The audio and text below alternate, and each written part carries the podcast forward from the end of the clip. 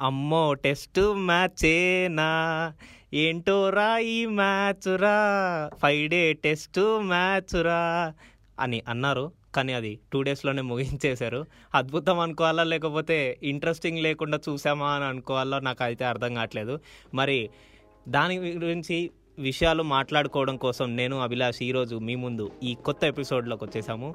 Welcome to Telugu one cricket podcast నేను మీ host Muralikrishna and మనతో పాటు ఉన్నాడు RJ Abhilash.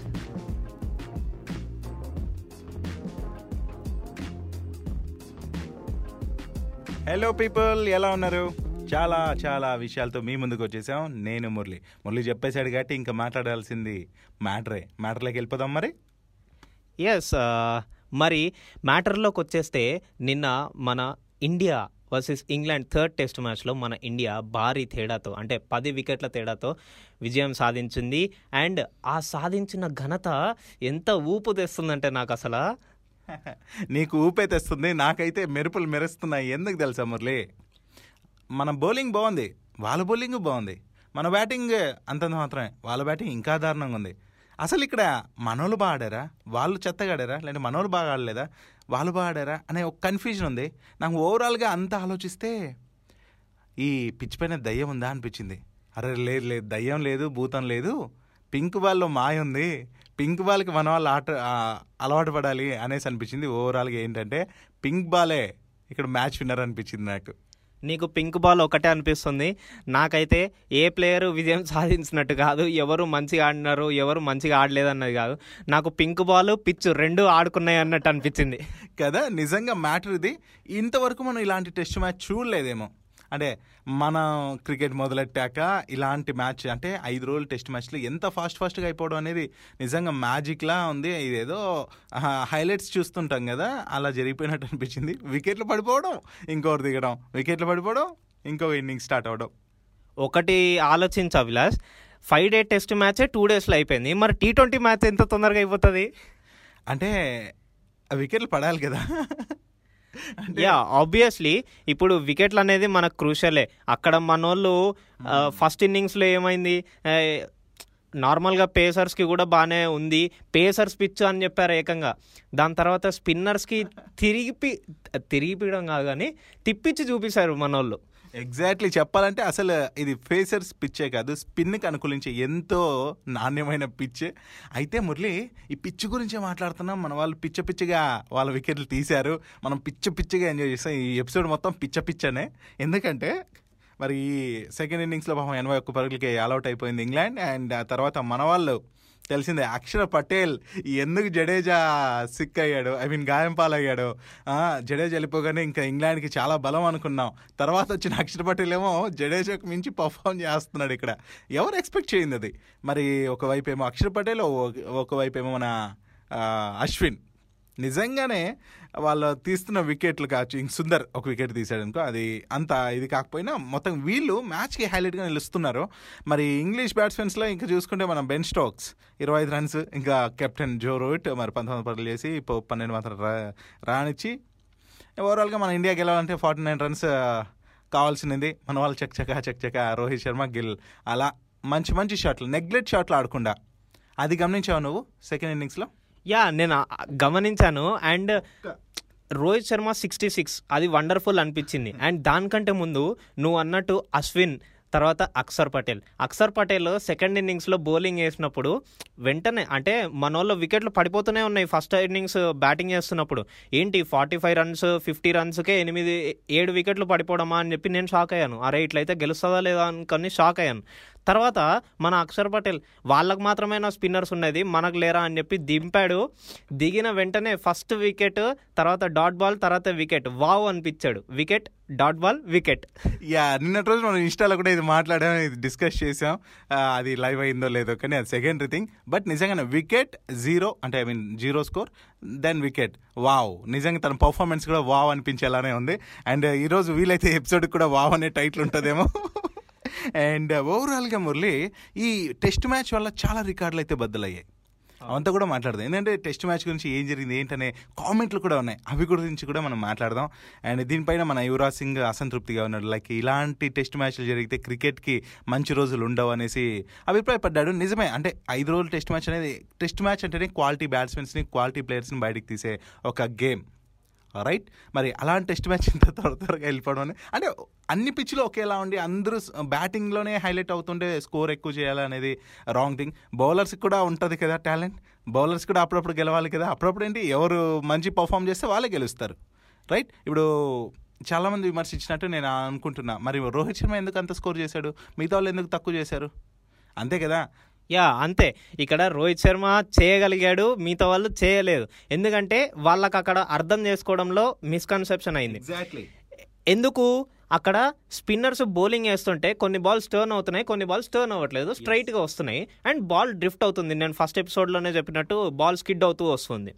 So ball skid అవుతూ వస్తున్నప్పుడు అది ఫాస్ట్గా ఇంకా వికెట్స్ మీదకి రైజ్ అయిపోతుంది. సో అంత టైమింగ్ ఉండదు. ఎగ్జాక్ట్లీ చెన్నై పిచ్ లాగా నీకు మెల్లగా ఆగి రాదు. బ్యాట్ మీద కూడా రావు. అండ్ ఓవరాల్గా చెప్పాలంటే మురళి ఓపిక అవసరం. అండ్ బ్యాట్స్మెన్ అందరూ కూడా పాపం కొత్త స్టేడియంలో ఆ, అంచనా వేయలేకపోయారేమో అనిపించింది. రోహిత్ శర్మ ఆ విషయంలో సక్సెస్ అయ్యాడు అనేసి నాకు అనిపించింది. ఈవెన్ మిగతా బ్యాట్స్మెన్స్ మన భారత బ్యాట్స్మెన్స్ కూడా అంత దాని గురించి ఎక్కువ ఇది కాకనే ఫెయిల్యూర్ అయ్యారు. లేకపోతే మన వాళ్ళు కూడా మంచి స్కోర్ చేయాల్సింది కదా. అవును. ఈవెన్ విరాట్ కోహ్లీ కూడా తొందరగా వెళ్ళిపోవడం బాధాకరంగానే అనిపించింది. ఇంకా క్వశ్చన్లు అయితే చాలా బాగానే వస్తూనే ఉన్నాయి. అరే ఇంకా four hundred and fifty one days fifty two days అవుతున్నాయి. ఇంకా మనం విరాట్ కోహ్లీ సెంచరీ కొట్టట్లేదు ఇంత గ్యాప్ వచ్చేసింది అని చెప్పి. టైం పడుతుంది. అతను అతను ఫామ్ కంటిన్యూ చేసుకోవాలి కదా.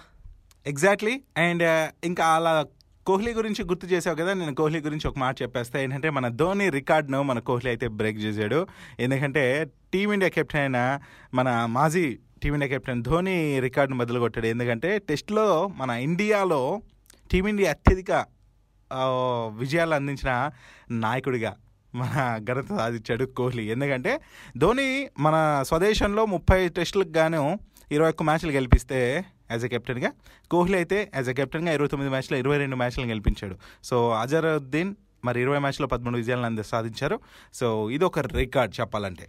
అండ్ ఇంకో రికార్డు చెప్పాల్సింది ఏంటంటే our match hero Ravichandran Ashwin మన అశ్విన్ టెస్ట్ వికెట్లలో నాలుగు వందలకు చేరుకున్నాడు అండ్ టోటల్ వికెట్ టేకింగ్లో సిక్స్ హండ్రెడ్ చేరుకున్నాడు. ఎస్ అది ఇంకా గ్రేట్ థింగ్ అసలు ఏంటి మనోడు? అసలు అశ్విన్ని మనం చూస్తే కూల్గా ఉంటాడు. అట్లాంటి అంటే అంత పర్ఫామ్ చేయడం అనేది అయితే ఎక్కువ అనుకుంటాం. బయటకు కనిపించాడు కానీ పర్ఫార్మెన్స్ అదర్స్ అన్న అన్నట్టు. మరి నువ్వు అశ్విన్ అన్నావు అక్షర్ పటేల్ ఏం తక్కువ? తను కూడా ఒక రికార్డు చేశాడు. ఏంటి తెలుసా? మన అరుదైన రికార్డ్ అని చెప్పుకోవచ్చు. ఒక డే నైట్ అది కూడా డే నైట్ అంటే పింక్ బాలే యూస్ చేస్తారు. కాబట్టి డే నైట్ టెస్ట్ మ్యాచ్లో అత్యధిక వికెట్లు తీసిన బౌలర్గా మన అక్షర్ పటేలే రికార్డ్ సృష్టించాడు. అనుకోకుండా టీంలోకి వచ్చి. అది స్పెషల్ తనకు కూడా. అండ్ లక్ అనుకోవచ్చు కదా. అండ్ పదకొండు వికెట్లు తీశాడు ఈ టెస్ట్ మ్యాచ్లో సెవెంటీ రన్స్ ఇచ్చి. అండ్ ఈ టెస్ట్లో అక్షర్ పటేల్ పదకొండు వికెట్లు పడగొట్టి మరి అక్షర్ తర్వాత స్థానంలో ఉన్న కమిన్స్ పది వికెట్లు వెస్టిండీస్ స్పిన్నర్ దేవేంద్ర బిషో పది వికెట్లు ఉన్నారు. ఇక అటు ఇన్నింగ్స్ తొలి బంతికే వికెట్ తీసిన ఏడో బౌలర్గా కూడా అక్షర్ పటేల్ ఒక రికార్డ్ అందుకున్నాడు. ఇక్కడ నువ్వు ఒకటి లక్ అంటున్నావు కదా ఆ లక్ కంటే నేనేమంటానంటే హార్డ్ వర్క్ అని చెప్తాను. ఒకటి చెప్తా. లక్ అని ఎందుకనంటే తనకు వికెట్లు పడడం లక్ అని లేదు. తను టీంలోకి రావడం లక్ అన్న ఎందుకంటే జడేజా గాయపడ్డాడు కాబట్టి బై లక్ తనకు వచ్చింది అని. అంతేగాని తన పర్ఫార్మెన్స్ గురించి కాదు. ఓకే అంతే అంతే. ఈ దీనికి నేను ఒప్పుకుంటా. Yeah yeah done clarity clarity Subbarao ఇక్కడ. ఓకే అయితే మురళి ఇక ఈ టెస్ట్ మ్యాచ్ గెలవడంతో మనకు ఒక స్పెషల్ జరుగుతుంది. ఏంటంటే వరల్డ్ టెస్ట్ ఛాంపియన్షిప్ రైట్? ఈ వరల్డ్ టెస్ట్ ఛాంపియన్షిప్ కోసం మన భారత్ పోటా పోటీగా ఉన్నది న్యూ సెకండ్ టీమ్గా వెళ్ళటానికి. ఆల్రెడీ న్యూజిలాండ్ ఫైనల్ చేరుకుంది కాబట్టి ఇంకొక టీం చేరాలి. మరి ఈ కాంపిటీషన్లో ఆస్ట్రేలియాతో గట్టి పోటీనే ఉన్నింది. ఇప్పుడు ఇంగ్లాండ్తో అండ్ ఆస్ట్రేలియాతో గట్టి పోటీనే ఉన్నింది. బట్ ఇప్పుడు టాప్కి వెళ్ళిపోయింది ఇండియా. అండ్ ఇప్పుడు చాలా ఛాన్సెస్ ఉన్నాయి మనకు. సో ఆల్మోస్ట్ చేరిపోయిందని అనుకోవచ్చు.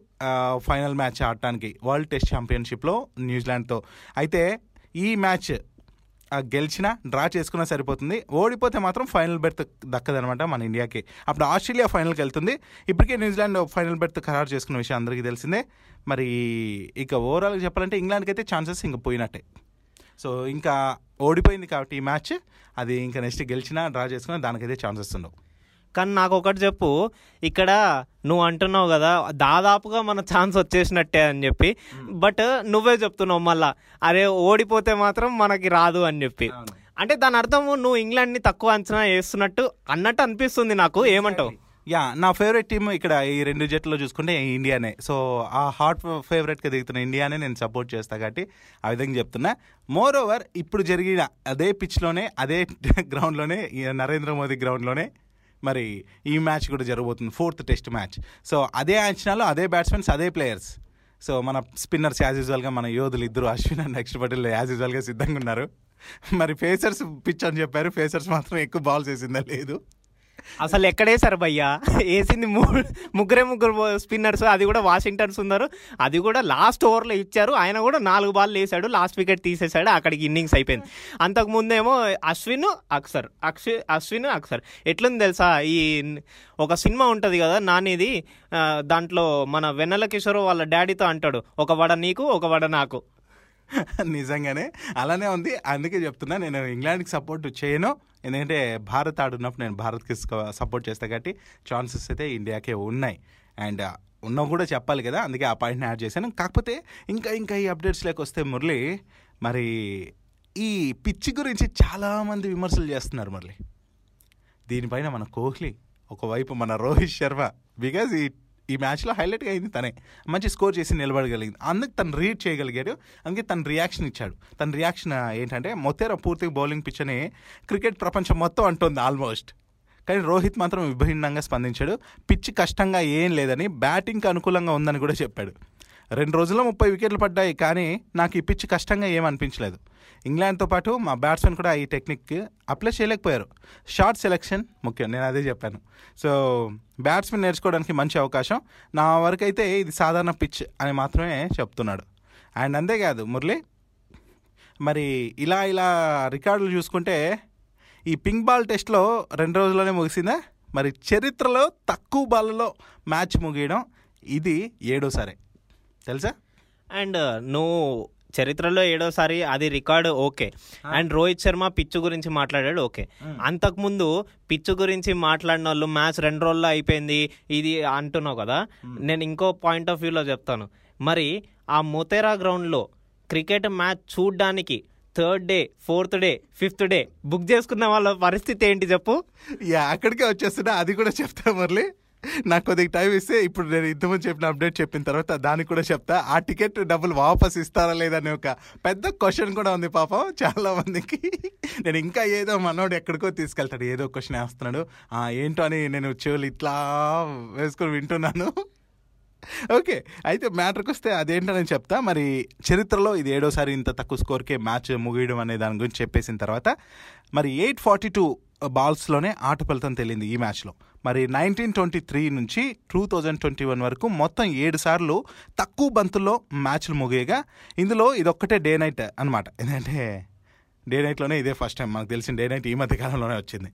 అండ్ ఇంకోటి ఏంటంటే పంతొమ్మిది వందల ఇరవై మూడులో మెల్బోర్న్ వేదికగా జరిగిన ఆస్ట్రేలియా వర్సెస్ సౌత్ ఆఫ్రికా మ్యాచ్లో ఆరు వందల యాభై ఆరు బంతులోనే మ్యాచ్ రిజల్ట్ వచ్చేసిందట. సో ఇప్పటివరకు అదే అత్యల్పం. మంది సెకండ్ థర్డ్ అట్లా ఉందన్నమాట. అండ్ ఇక ఏంటంటే మన రోహిత్ శర్మ అయితే పిచ్ గురించి తన రిపోర్ట్ ఇచ్చినట్టే. మరి మన కోహ్లీ కూడా ఇచ్చాడు. మొత్తర పిచ్ బాగానే ఉందని. కాకపోతే ఈ పింక్ బాల్ టెస్ట్ రెండు రోజులు ముగియడానికి రెండు జట్లు బ్యాట్స్మెన్ కూడా వైఫల్యం అయ్యారు అది ఒప్పుకున్నారు. అండ్ ఏదో ఒక బంతి మాత్రమే టర్న్ అవుతుంది. అయితే ముప్పైలో ఇరవై ఒక్క మంది టర్న్ అయిన బంతులు కాకుండా స్ట్రైట్ బంతులకి అవుట్ అయ్యారు. సో ఇదంతా మ్యాచ్ తర్వాత వాళ్ళు గమనిస్తారు కదా అన్ని రికార్డ్ అయింటే ఎట్లా అవుట్ అయ్యాం ఏంటనేది రెఫర్ చేయగలరు. అండ్ కాగా మొతేరా పిచ్ మరి టెస్ట్ క్రికెట్కి సరిపోదని మైకేల్ వాన్ హర్భజన్ వంటి క్రికెటర్ల అభిప్రాయం వ్యక్తం చేశారు. సో దీనిపైన మిగతా వాళ్ళు కూడా రియాక్ట్ అవుతున్నారు. ఈవెన్ యువరాజ్ సింగ్ కూడా ఇది కరెక్ట్ కాదు అన్నట్టు అన్నాడు కానీ దానిపైన దానిపైకి వస్తుంటే రోహిత్ శర్మ ఊరికే ఉన్నాడా? అప్పుడే నేను చెప్పాను. దయ్యాలు గియ్యాలు భూతాలు అని పిచ్ పైన. ఇదంతా కాదు. అంటే ఎందుకన్నానంటే మరి ఈ పిచ్ పైన చాలా విమర్శల్లో ఇది ఒకటి అనమాట ఈ పిచ్ విషయంలో ఎలాంటి తప్పు లేదు పిచ్ పైన ఏం దయ్యాలు లేవనేసి రోహిత్ శర్మ అయితే నిజంగా ఇది క్రేజీగా అనిపించింది నాకు. మరి ఒకసారి కుదురుకుంటే పిచ్ పైన పరుగులు ఈజీగా రాబట్టచ్చు అన్నాడు. నువ్వు చెప్పావు కొన్ని బంతులే టర్న్ అవుతాయి అండ్ అన్నీ కూడా స్ట్రైట్ బాల్కే వికెట్లు పడ్డాయని కూడా కోహ్లీ చెప్పాడు. ఇంకేముంది? అంతే మనం ఏది చెప్తే అది కరెక్ట్ అవుతుంది. ఎందుకంటే మనం కూడా వాళ్ళలాగానే అనాలిసిస్ చేసి మనం చెప్తున్నాం కదా. అండ్ ఇప్పుడే వచ్చిన తాజా వార్త ఏంటంటే మన వినయ్ కుమార్ కూడా రిటైర్మెంట్ ప్రకటించారు అండ్ యూసఫ్ పఠాన్ కూడా రిటైర్మెంట్ ప్రకటించారు. ఓ that's a very sad news and నేనైతే చాలా బాధపడ్డాను. అండ్ వెనక్కి ఇస్తారో లేదో అది ఆన్సర్ మన అభిలాషే చెప్పాలి టికెట్ డబ్బులు. చూద్దాం. యా ఇది మంచి క్వశ్చన్ పాపం. అందరూ క్రికెట్ గురించి పిచ్ గురించి ఆలోచిస్తుంటే మా మురళి మాత్రం టికెట్లు తీసుకున్న మనుషుల గురించి అభిమానుల గురించి ఆలోచించాడు. మా మామూలు మనిషి కాదు బాబు బంగారం. అయితే ఈ మ్యాచ్ రెండు రోజుల్లోనే ముగిసింది కదా. ఈ మూడు రోజుల మ్యాచ్ చూసేందుకు టికెట్లు కొన్నవారు డబ్బులు ఏంటి? మాకు రీఫండ్ చేస్తారా? అనేసి చాలా మంది అడుగుతున్నారు కూడా. అయితే తాము టికెట్లు తీసుకొని ఇప్పుడు మ్యాచ్ ఇప్పుడు ఇంకా మ్యాచ్ చూడలేం కాబట్టి రీఫండ్ ఇవ్వాలని సోషల్ మీడియాలో పోస్టులు పెడుతున్నారు. మరి దీనిపైన గుజరాత్ క్రికెట్ అసోసియేషన్ ఎలా స్పందిస్తుందో చూడాలి. నేను నిజంగా మ్యాచ్ నేను అయిపోగానే ఇదే క్వశ్చన్ నాకు వచ్చింది మురళి. ఇప్పుడు పాపం బిజినెస్ చేసుకున్న వాళ్ళందరూ బా ఇంత త్వరగా అయిపోవాలా మ్యాచ్? బగ్ అనేసి అనుకుంటారు కదా. కానీ ఇండియాకేమో అది కావాలి. త్వరగానే టెస్ట్ రికార్డులు సృష్టించడం కాచి ఇవంతా కూడా. But most of the people ఏమనుకున్నారు తెలుసా అభిలాష్? ఆడియన్స్ అందరూ అరే ఇది ఫైవ్ డే టెస్ట్ క్రికెట్ మ్యాచ్లా లేదు నాకు టూ డేసే ఉంది. అసలు ఇంట్రెస్టింగ్గా అనిపించదు అట్లా అంత తొందరగా అయిపోతాయి టెస్ట్ క్రికెట్ అనేది. అంటే అంత హార్డ్ ఫైట్ బ్యాకింగ్ అనేది లేదు అన్నట్టు. నిజమే.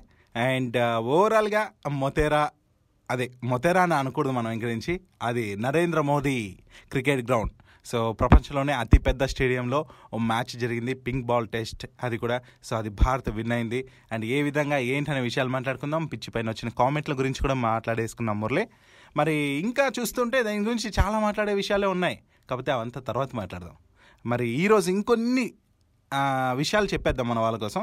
ఎందుకంటే ఇవి కూడా ఇంపార్టెంట్ కాబట్టి. మరి ఐపీఎల్ దగ్గరలోనే ఉంది.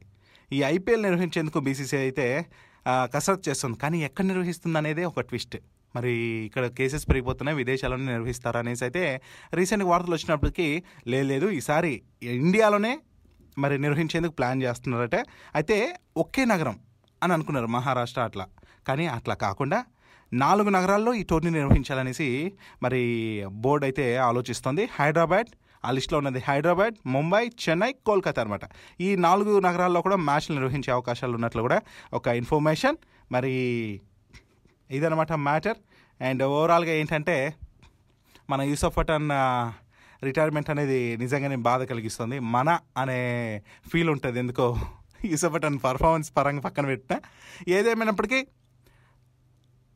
ఎప్పటికీ కూడా కొత్త వాళ్ళని ఎంకరేజ్ చేస్తుండాలి. అది ఇంపార్టెంట్. సో భారత్ క్రికెట్కి ఇంకా ఇంకా ఎంతోమంది రావాలి అని ఆశిస్తూ అండ్ వింటున్న మీలో కూడా ఎంతో కొంతమంది మన భారత టీంకి ఆడాలని కూడా ఆశిస్తున్నాం.